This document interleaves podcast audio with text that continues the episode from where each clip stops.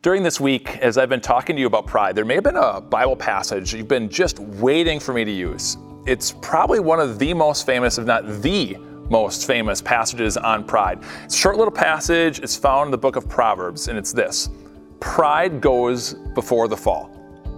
In other words, pride is going to lead to a downfall. It's going to lead to just problems and destruction that happens in your life.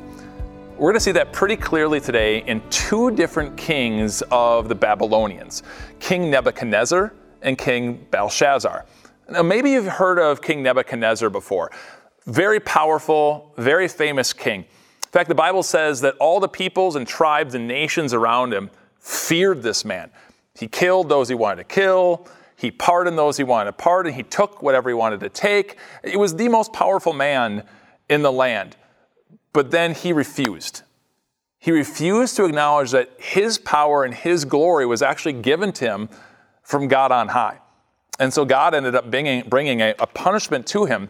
Pride led to his downfall. And we hear this in the book of Daniel, chapter 5.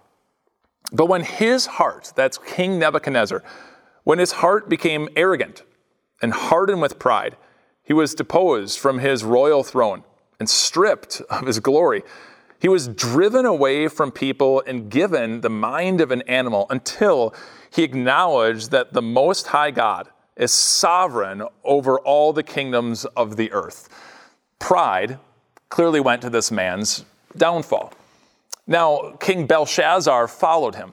Some say that King Belshazzar may have been the son of Nebuchadnezzar, others say it's longer in the family line. Either way, this pride is running in this family. King Belshazzar now is throwing a, a modest little dinner party.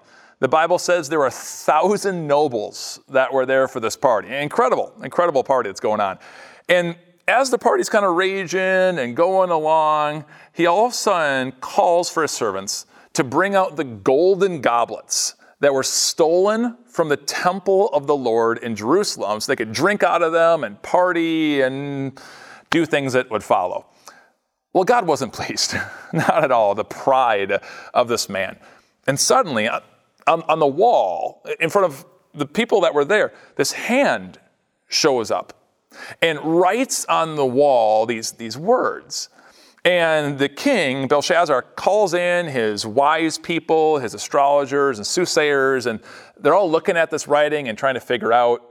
No one can figure out the handwriting on the wall. Have you heard that phrase before? That comes from this account in the Bible that says destruction is about to fo- come, it's, it's going to follow. Well, eventually, Daniel gets brought in, and he can read what's on the wall, interpret it.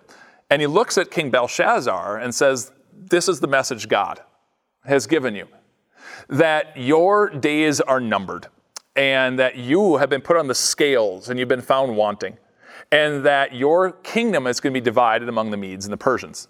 And sure enough, that very night, King Belshazzar died and his kingdom was split. There's a warning in there for us too that pride goes before the fall. Now, I'm guessing you've never seen a hand pop up on the wall and write something there. If it does, oh boy, that's not good. it did not work out too well for the last guy that happened to. The handwriting might not be on the wall, but the handwriting is in the Bible. And God does give a pretty strong warning to us about pride, our pride bringing fall to us. God says this in the book of James God opposes the proud, but shows favor to the humble. God is going to oppose our pride. As you've been watching this series this week, what pride are you holding on to yet? What are you not willing to let go of? And so often it's an argument, it's a fight that you're having with, with someone else, a loved one, a neighbor, a coworker, and you are adamant that you are right. And sometimes when we're so adamant that we're right, we become wrong because of our pride. And God warns you. He warns you. He opposes the proud. That's terrifying. Until you read a couple verses later, God says this to you Humble yourselves before the Lord and He will lift you up. God loves humility. God loves when we say, God, I have failed, and God, I am so sorry, and God, Lord Jesus, I need you. and he'll lift you up. Why? Because he lifted up Jesus upon the cross. He lifted up Christ to die so that you could be freed, so that you could be forgiven. Don't pridefully hold on to that sin. Humble yourselves therefore, therefore before the Lord, and he will lift you up. Don't wait for that handwriting to be on the wall. Don't wait for pride to lead to your downfall. Confess, and you'll be forgiven. Let's pray. Lord God, it is so, so difficult in our lives when we are at odds with other people and they are adamant and we are adamant that we are right and they think they're right. And man, awful things get said both out loud and in our minds. And God, we are not righteous. And our pride leads to our downfall.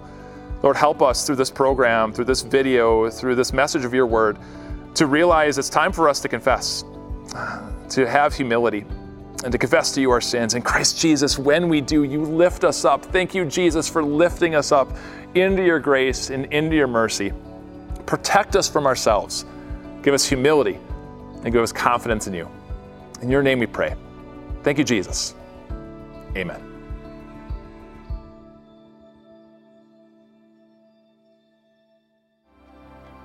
As you were listening today, did someone you know and love come to mind? Well, that's the perfect next step that God is putting on your heart to share this episode. So many people hear about Jesus through the simple invitation of someone they know, love, and trust. So enjoy sharing this with someone that you know, and may God bless you as you do.